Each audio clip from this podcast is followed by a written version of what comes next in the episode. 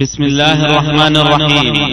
يسر شبكة الألوكة بالتعاون مع المكتبة المركزية للكتب الناطقة. أن تقدم لكم هذه المادة. من أحاديث المنبر. الخطبة السادسة والستون. الإسلام يقيد مسلك أتباعه ويقصره على الخير. الحمد لله رب العالمين. يهدي من يشاء من عباده. من يهدي الله فلا مضل له. وأشهد أن لا إله إلا الله وحده لا شريك له. يؤتي الحكمة من يشاء. وأشهد أن نبينا محمدا عبد الله ورسوله الصادق الأمين. اللهم صل على عبدك ورسولك محمد. الهادي إلى صراط الله المستقيم وعلى آله وصحابته أجمعين وسلم تسليما كثيرا. أما بعد فالإنسان في هذه الحياة مأمور ومنهي من عند الله الخالق المدبر مأمور بطاعة ربه وطاعة رسوله محمد صلى الله عليه وسلم منهي عن معصية الله ومعصية رسوله صلى الله عليه وسلم. وطريق الحق والخير واضح كما أن سبيل الغي والفساد ظاهر جلي. لا مانع يمنعه من اتباع الحق وسلوك طريق الخير. إنا هديناه السبيل. إما شاكرا وإما كفورا. فمن لم يؤمن بالله وبشرعه خاسر في هذه الدنيا. لا بد للنجاة من الإيمان بالله وعبادته وحده. لا بد من الكفر بما يعبد من دون الله من إنس أو جان من ولي أو هوى. على الإنسان أن يعمل صالحا ويتقي ربه في امتثال أوامره وتجنب نواهيه يتواصى مع إخوانه المسلمين بالحق والخير والهدى.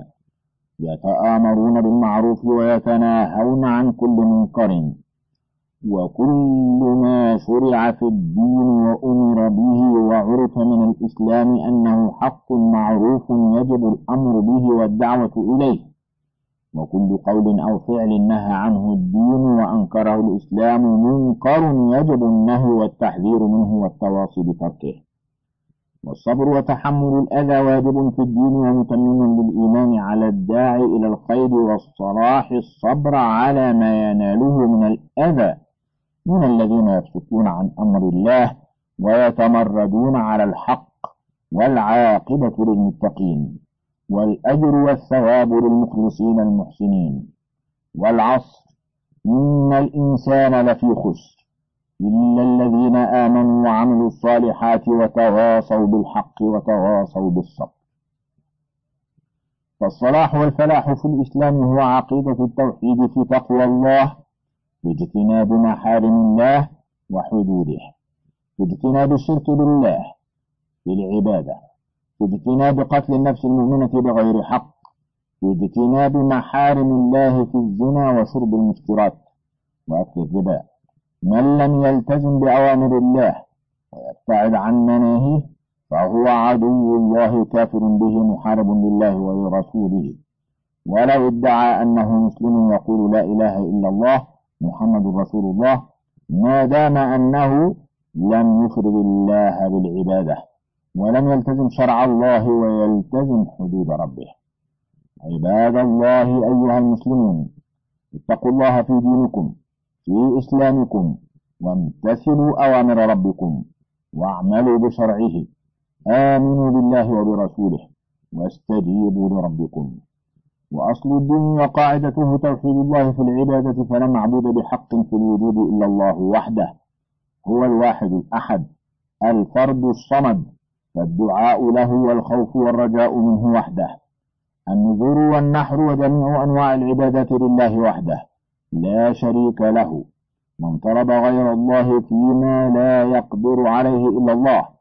أو صرف أي نوع من أنواع العبادة لغير الله فهو مشرك بربه كافر بالله وبشرعه وليس لأحد أن يشرع لنفسه أو يطلب غير الإسلام دينا. إن الدين عند الله الإسلام ومن يبتغي غير الإسلام دينا فلن يقبل منه. من ألحد في دينه وإسلامه وجعل المادة معبوده وإلهه فهو كافر بربه وخالقه. كلمة التوحيد لا إله إلا الله وشهادة أن محمد رسول الله لا تستقيم ولا تنفع قائلها حتى يكون معها إيمان بالله وتصديق وعمل بما تقتضيه الشهادتان وتوجبانه من عمل. وحتى يكون معها كفر وبراءة من كل معبود أو متبوع أو مطاع من دون الله. إذا لم يقم المسلم بكل ذلك فشهادته لا تنفعه ولا تنجيه من عذاب الله يوم القيامة. فالإسلام قول وعمل سليم صحيح إيمان وتصديق. والله تعالى يأمرنا بالتزام الإسلام وبالاعتصام بحبل الله المتين. نهانا عن التفرق والاختلاف في الدين كما اختلف الذين من قبلنا. أمرنا بالاجتماع على الحق والتآلف. عباد الله في المنتسبين إلى الإسلام من التبس عليه الحق بالباطل والهدى بالضلال ولم يفرق بين الخطأ والصواب. ومنهم من أعرض عن هذا الدين متجها إلى غيره يطلب القوة والسعادة من غيره جهلا بالإسلام وبما فيه من خير وهدى. قد تنكر الإسلام ولشرعة التوحيد. لم يبق معه إلا اسم الإسلام. من هداه الله إلى الحق والإسلام أعطاه الله فهما سليما في الدين وتوفيقا في العمل وإيمانا صادقا. حتى تمكن الإسلام من نفسه وقلبه ومشاعره فصار الإسلام وشعوره وعقله. إن قال فبالإسلام أو دعا فإلى الإسلام أو عمل فبالإسلام. هذا هو الإسلام الصحيح والإيمان والعمل. هكذا أسلافنا الأوائل صحابة رسول الله صلى الله عليه وسلم ومن بعدهم إلى يومنا هذا. أسأل الله أن يجعلنا منهم ويجعلنا هداة إلى الحق مهتدين دعاة إلى توحيد الله وإلى الخير أنصارا لدين الله. فالله ناصر من نصر دينه. إن تنصروا الله ينصركم ويثبت أقدامكم. ومن رغب في الخير وأن يكون كما كان سلفه الصالح قادة في الخير هداة في الإسلام أقوياء وسعداء فسيتحقق له ما تحقق لهم. أما من أعرض عن الإسلام ولم يخلص في توحيده لربه وخالف المسلمين في اتجاهاتهم ولم تربطه بهم رابطة الدين فلن يكون له سلطان ولا قوة ولا قيادة للأمم فقد كان المسلمون أئمة وهداة إلى الخير أعزة. يا أيها الذين آمنوا اتقوا الله حق تقاته ولا تموتن إلا وأنتم مسلمون. واعتصموا بحبل الله جميعا ولا تفرقوا. بارك الله لي ولكم في القرآن العظيم. أقول قولي هذا وأستغفر الله وأتوب إليه من كل ذنب. وتوبوا إليه إنه هو التواب الرحيم. الخطبة السابعة والستون. الإسلام دين الفطرة والقوة. الحمد لله حمدا كثيرا طيبا مباركا فيه وأشهد أن لا إله إلا الله وحده لا شريك له وأشهد أن نبينا محمدا عبد الله ورسوله صلى الله عليه وسلم وبارك عليه وعلى آله وصحابته أما بعد. فقد قال الله تبارك وتعالى والعصر إن الإنسان لفي خسر إلا الذين آمنوا وعملوا الصالحات وتواصوا بالحق وتواصوا بالصبر. إيمان وعمل صالح وتعاون على الحق وتواصل به وصبر على الأذى فيه. وإلا فالإنسان خاسر في آخرته وضال في حياته. ومن كانت هذه حالته فلا خير فيه ولا فائدة ترجى منه لنفسه ولا للمسلمين. فالإسلام حياة بعد موت. وهدى بعد ضلال وسعادة بعد شقاء. وهو قبول وتصديق وقول وعمل بعث الله رسوله محمدا صلى الله عليه وسلم إلى الناس كافة وجعل دينه عاما خالدا إلى يوم القيامة. فهو صلى الله عليه وسلم خاتم الرسل وشريعته كاملة خالدة ما دامت الحياة. فلا يقبل ولا يصح أي دين من أي إنسان غير الإسلام. بعدما أنعم الله به وأكمله ورضيه لنا دينا. ومن يبتغي غير الإسلام دينا فلن يقبل منه وهو في الآخرة من الخاسرين. فالإسلام دين الخير والسعادة والقوة والمؤمن به المتقبل له العامل به في كل شيء لا يغلب ولا يقهر. دائما العزة لله والنصر حليفه. إن تنصروا الله ينصركم ويثبت أقدامكم. كان سلفنا الصالح من صحابة رسول الله صلى الله عليه وسلم ومن التابعين لهم بإحسان على أحسن حال وأصدق حديث وأعز جانب. وذلك بالإسلام حينما تلقوه عن رسول الله صلى الله عليه وسلم وآمنوا به وطبقوه في جميع أحوالهم وأعمالهم. حينما قبلوه على أنه دين ودولة وقول وعمل قوة ومنعة طاعة لله وعبادة له وحده لا شريك له إيمان بالله وكفر بالطاغوت. آمنوا به وطبقوه ثم دعوا الناس إليه فدخلوا في دين الله أفواجا. جاهدوا من أجله.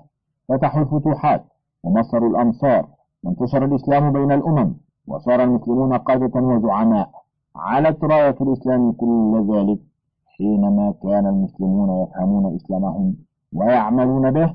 حينما كانوا أمة واحدة متحدة لم تختلف ولم تتفرق. حين لم تكن شيعا وأحزابا ومذاهب منحرفة عن الحق والصواب. أما حينما ابتعدوا عن الدين وعن الإسلام الصحيح حينما رضوا باسم الإسلام وأعرضوا عن الحق والعمل به وانحرفوا عن الصراط المستقيم وسلكوا السبل الملتوية حينما اعتاضوا به عن الحق بالباطل وعن الهدى بالضلال وأدخلوا في الدين والإسلام ما ليس فيه وكل طائفة انتحرت لها نحلة وقالت الحق هو في نحلتي وطريقتي. حتى وصل الحال إلى أن اعتقد الكثير منهم بأنه يكفي من الإسلام النطق بالشهادتين أما العمل الذي هو الإيمان بالله والكفر بالطاغوت أما توحيد الله في ربوبيته وعبادته وفي أسمائه وصفاته فلا وزن لكل ذلك ولا قيمة ولا حاجة إليه عند كثير ممن يدعي الإسلام. أما التصديق بأن محمد رسول الله أما طاعته فيما يأمر به واجتناب ما ينهى عنه فلا مكان لكل ذلك في نفوس هؤلاء. والله تعالى يقول فلا وربك لا يؤمنون حتى يحكموك فيما شجر بينهم ثم لا يجدوا في أنفسهم حرجا مما قضيت ويسلموا تسليما. أيها المسلمون ما دام الكثير على هذه الحالة كيف يرجون الخير ويطلبون النصر؟ كيف ينصر من هذه حاله؟ لأنه مسلم بالانتساب. عباد الله ارجعوا إلى الدين والإسلام وافهموه كما أراده الله وطبقوه في كل شيء. واعملوا به ثم اطلبوا العزة والنصر والتأييد وهو بلا شك حاصل لأنه وعد الله والله لا يخلف الميعاد. أيها المسلمون إنما مما يؤلم ويحز في النفس ألا يعرف المسلمون أسباب ضعفهم وهوانهم وتفككهم وتسلط أعداء الإسلام عليهم وتداعي الأمم على المسلمين وهو بلا شك ابتعادهم عن الدين والإسلام وعدم تمسكهم بشرائعه والإعراض عن كتاب ربهم وسنة نبيهم محمد صلى الله عليه وسلم. ولم يحاولوا إصلاح أحوالهم بالرجوع إليه وتفهمه من جديد. وتصحيح عقائدهم وتوحيدها في توحيد ربهم وطاعة إلههم ومعبودهم وطاعة رسوله محمد صلى الله عليه وسلم. أيها المسلمون كل من رجع إلى الله ورسوله ورجع إلى كتاب ربه وسنة نبيه محمد صلى الله عليه وسلم وآمن بهما أعزه الله وأيده وجعله من الهداة المهتدين. كما كان أسلافنا ومكن له في الأرض وجعله من الآئمة وأسبغ عليه النعم فاتقوا الله أيها المسلمون واعبدوا ربكم وأصلحوا فسد قلوبكم وأطيعوا الله ورسوله إن كنتم مؤمنين. بارك الله لي ولكم في القرآن العظيم. أقول قولي هذا وأستغفر الله العظيم لي ولكم ولجميع المسلمين فاستغفروه وتوبوا إليه. الخطبة الثامنة والستون. الإسلام دين ومنهج حياة. الحمد لله يقبل التوبة من عباده ويعفو عن السيئات فضلا منه ورحمة. أحمده سبحانه وأشكره لا أحصي ثناء عليه. وأشهد أن لا إله إلا الله وحده لا شريك له. وأشهد أن نبينا محمدا عبد الله ورسوله. دعا إلى الخير ونصح الأمة. وجاهد في الله حتى أعز الله به الدين. وأقام به الحجة. صلى الله وسلم وبارك عليه وعلى آله وصحابته الآئمة الأبرار. أما بعد فإن الله تبارك وتعالى أمرنا بالاعتصام بالدين والاجتماع عليه ونهانا عن التفرق والاختلاف كما تفرق من قبلنا حيث نقطهم الله على ذلك. ورسول الإسلام محمد صلى الله عليه وسلم أكمل الناس خلقا وأشدهم حرصا على الخير لأمته. لا خير إلا دلهم عليه. ولا شر إلا حذرهم منه. بالمؤمنين رؤوف رحيم. دعا إلى إخلاص العمل لله وحده وإلى توحيد الرب وطاعته. حذر أمته من الشرك بالله وعبادة الأهواء. دعاهم إلى الإسلام وإلى حماه. ليحيوا الحياة الطيبة المطمئنة. وليكونوا سعداء في الدنيا والآخرة. حذر الأمة من الزيغ والضلال. حذرهم من الإلحاد والفساد. قل هذه سبيلي. أدعو إلى الله على بصيرة أنا ومن اتبعني. دخل الناس في دين الله وقبلوا الإسلام دينا ومنهجا. قبلوه رغبة فيه عن إيمان وتصديق. فالدعوة إلى دين الله وإلى شرعه بالحكمة وحسن الموعظة بلا قسوة وبلا تنفير. إنما هداية وبشارة وإرشاد وقدوة حسنة وتوجيه إلى الخير. قدوة في الأقوال والأعمال إيمان وعمل ثم دعوة إلى الإسلام بصفائه ونقائه ويسره وفيه سعادة الدارين. فيه توحيد ربنا فيه الإيمان والأمانة والصدق فيه التحذير من الإشراك بالله والفسوق عن طاعته وفيه وجوب الأمر بالمعروف فيه وجوب النهي عن المنكر وبالقدوة الحسنة وبالإخلاص تحصل الهداية والصلاح. وتنقاد النفوس إلى الرشد وتقبل ما تدعى إليه من خير وتنتفع به. تحصل القوة للمسلمين والظفر للإسلام وأهله وتجتمع القلوب على الحق. يعود المسلمون كما كان سلفهم الصالح حينما دعاهم رسول الله صلى الله عليه وسلم إلى الإسلام والخير والهدى حينما انتصر المسلمون بدينهم وبإيمانهم صاروا قادة وقدوة طيبة في الخير والسعادة والرشد. فدين الإسلام له أثره الطيب على العقول والنفوس. يصلح ويزكي ويهذب الأخلاق والسلوك. يؤاخي بين أبنائه ويطهر النفوس من الحقد والحسد. صهرهم وجمعهم على الحق حتى صاروا إخوة كالجسد الواحد. فسلفنا الصالح هم القدوة وهم الإخوة في الخير والعمل الصالح وفي الألفة والمحبة. لا رابط أقوى ولا أوثق من رباط الدين والخلق. وحدة في الإسلام واعتصام بالدين واعتصموا بحبل الله جميعا ولا تفرقوا. أيها المسلم أيها المؤمن بربك الممتثل لأمره الداعي إلى دين الله وإلى شرعه. أطع الله ورسوله وتعاون مع إخوتك على البر والتقوى. وارتبطوا أيها المسلمون برباط التوحيد والإسلام. ونظرة إلى ما كان عليه سلف هذه الأمة الصالح من فهم لهذا الدين ومن إيمان به وعمل والتزام ومن صلاح وتعاون على الحق والخير ومن نصر الله لهم وتأييده لهم. يتضح الفرق بيننا وبينهم فلماذا لا نتأسى بهم ونقتدي بهم؟ في التقوى والصلاح والجهاد والعمل. كيف لا نؤمن بالله وبشرعه إيمانهم بالدين والإسلام كما عرفوه وفهموه وطبقوه وعملوا الصالحات. واجب المسلم أن يقبل الإسلام ويصدق به ويعمل بشرع الله قولا وعملا واعتقادا والتزاما بفرائضه وأحكامه. نؤمن بالله وبرسوله محمد صلى الله عليه وسلم. نؤدي الصلوات الخمس والجمعة جماعة في بيوت الله. نؤدي زكاة الجاهل الشفاعة الحسنة لمن آتاه الله دها ومقدرة على فعل الخير والإصلاح بين جماعات المسلمين. والمنتسبون إلى الإسلام كثيرون لكنهم لم يفعلوا ولم يقوموا بشيء للإسلام ولا لأنفسهم ولا لإخوانهم. وإنما ذلوا وتخاذلوا واعتدي عليهم. والله قد أكرم وأعز من عمل بالإسلام وطبقه على نفسه وفي حياته اليومية ولكنهم اليوم ابتعدوا عن إسلامهم فضعف وجهل أنهم فقد تفرقوا ولو نصروا الله لنصرهم ولو أطاعوه لأعزهم. ما أصابك من حسنة فمن الله وما أصابك من سيئة فمن نفسك. عباد الله أيها المسلمون لو تأملنا قليلا وأنصفنا أنفسنا لتبين لنا بعدنا عن إسلامنا الصحيح دينا وعقيدة وأخلاقا والتزاما بشرع الله. لكننا تفرقنا حتى كنا شيعا وأحزابا. أخلد الكثير منا إلى الأرض واتبع هواه.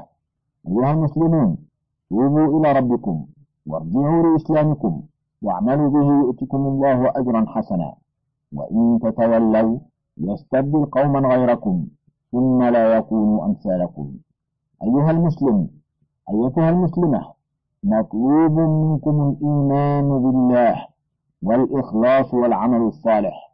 مطلوب منكم أداء ما فرض الله عليكم من توحيد لربكم وبعد عن الإشراك بالله وأداء الصلاة المكتوبة عليكم. وصيام شهر رمضان وزكاة أموالكم. مطلوب منكم تقوى الله في السر والعلانية. امتثلوا أوامره واجتنبوا نواهيه وأطيعوا الله ورسوله لعلكم ترحمون. أعوذ بالله من الشيطان الرجيم. وسارعوا إلى مغفرة من ربكم وجنة عرضها السماوات والأرض أعدت للمتقين.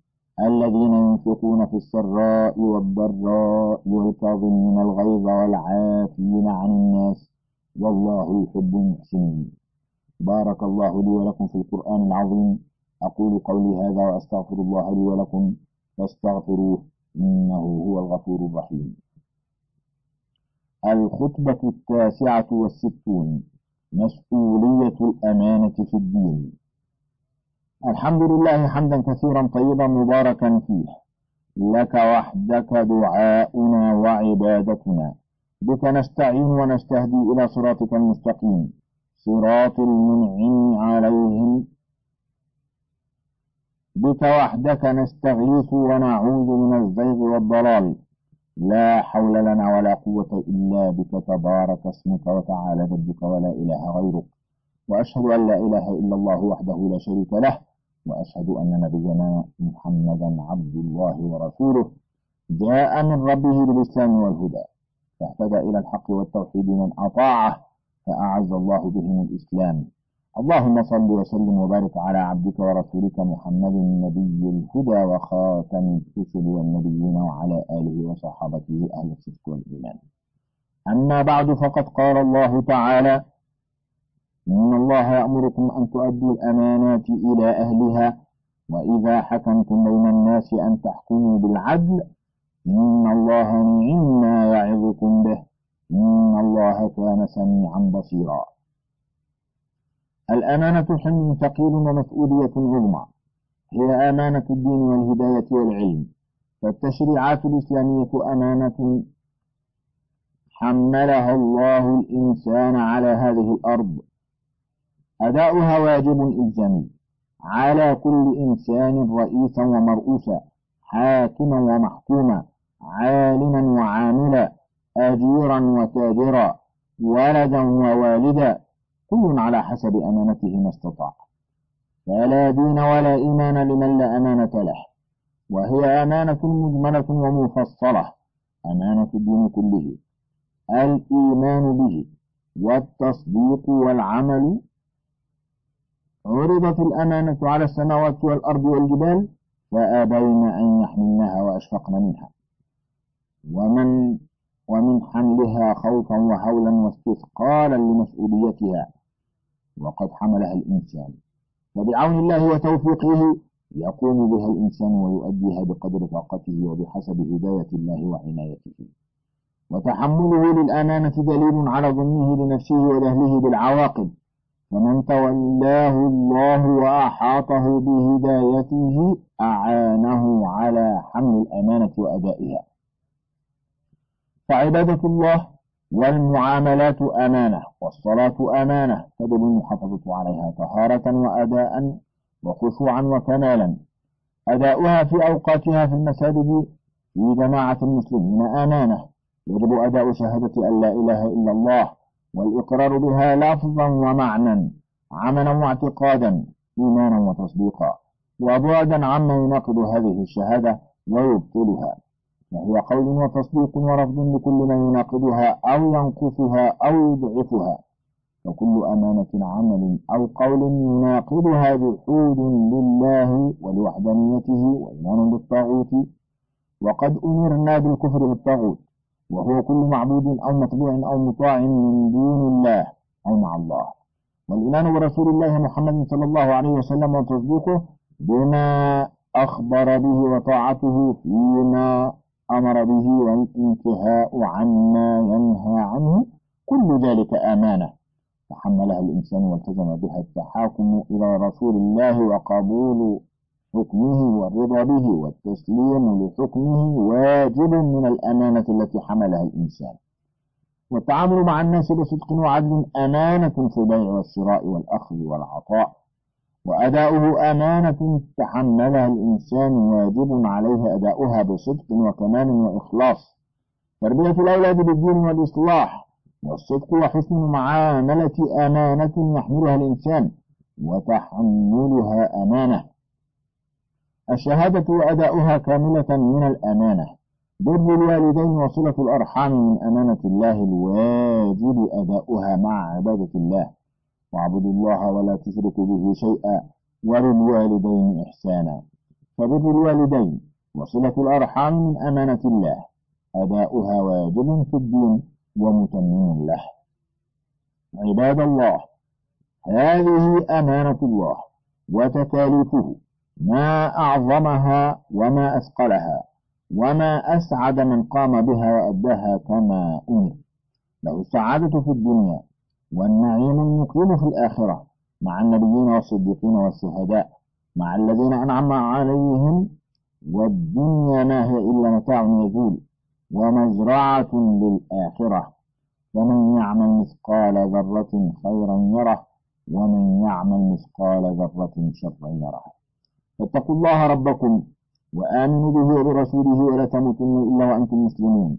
بارك الله لي ولكم في القرآن العظيم. أقول قولي هذا وأستغفر الله لي ولكم ولجميع المسلمين. فاستغفروه وتوبوا إليه إنه هو التواب الرحيم. الخطبة السبعون. الجهاد في سبيل الله وإنفاق المال على حبه. الحمد لله يهدي من يشاء إلى سبيل الرشاد. من يهدي الله فلا مضل له ومن يضلل فلا هادي له. وأشهد أن لا إله إلا الله وحده لا شريك له. يؤتي الحكمة من يشاء ومن يؤت الحكمة فقد أوتي خيرا كثيرا. وأشهد أن نبينا محمدا عبده ورسوله الصادق الأمين. لقد جاءكم رسول من أنفسكم عزيز عليه ما عنتم حريص عليكم بالمؤمنين رؤوف رحيم. اللهم صل على عبدك محمد الهادي إلى الحق وعلى آله وصحابته أجمعين وسلم تسليما كثيرا. أما بعد فقد قال الله تبارك وتعالى إنما أموالكم وأولادكم فتنة والله عنده أجر عظيم. فاتقوا الله ما استطعتم واسمعوا وأطيعوا وأنفقوا خيرا لأنفسكم ومن يوق شح نفسه فأولئك هم المفلحون. المال والولد زينة للدنيا ومتاع فيها. ومن المال والولد ما هو عدو وفتنة وشقاء. فمن وفق وأعين فأعطي واتقى وصدق بالحسنى كان المال له خيرا وسعادة ينتفع به وينفق منه في الخير والطاعة ويواسي به المحاويج ويخفف به آلام الفقراء. ينفق منه في الجهاد في سبيل الله. فالجهاد في سبيل الله أيها المسلمون والإنفاق فيه فيه الحياة وفيه العزة والكرامة وهو من أفضل الأعمال وأعظمها. يتقبلها الله ويصيب عليها ويمنح المسلم المجاهد العزة والكرامة والنصر ويتمم ذلك. ويجب متى ما حل بالمسلمين وببلادهم ومقدساتهم من اعتداء وظلم وامتهان لحرمات الله وحرماتهم وكرامتهم متى ما وجد ذلك فالجهاد بالنفس والمال فريضة إسلامية وواجب لا عذر لأحد فيه إلا من عذره الله. ولن يحمى دين الله ولن تحمى الأوطان إلا بأهلها المؤمنين بدينهم المستجيبين لله ورسوله. فجاهدوا أيها المسلمون واستعينوا بالله واصبروا ورابطوا واتقوا الله لعلكم تفلحون. فهؤلاء الصهاينة من اليهود أعداء الدين ورسل الله وأنبيائه. هذه الأمة المغضوب عليهم يدوسون خلال الديار ويخربون بيوت الله ويرتكبون الجرائم ضد المسلمين وأوطانهم ومقدساتهم. لا شك أن كل ذلك بقضاء الله وقدره وحكمته وهو امتحان لكم أيها المسلمون وابتلاء. هل تصبرون وتتقون وتجاهدون في سبيله لتكون كلمة الله هي العليا ودينه الظاهر وتستمتعوا بذلك النصر والتأييد؟ إن تنصروا الله ينصركم ويثبت أقدامكم. من فضلك تابع بقية المادة.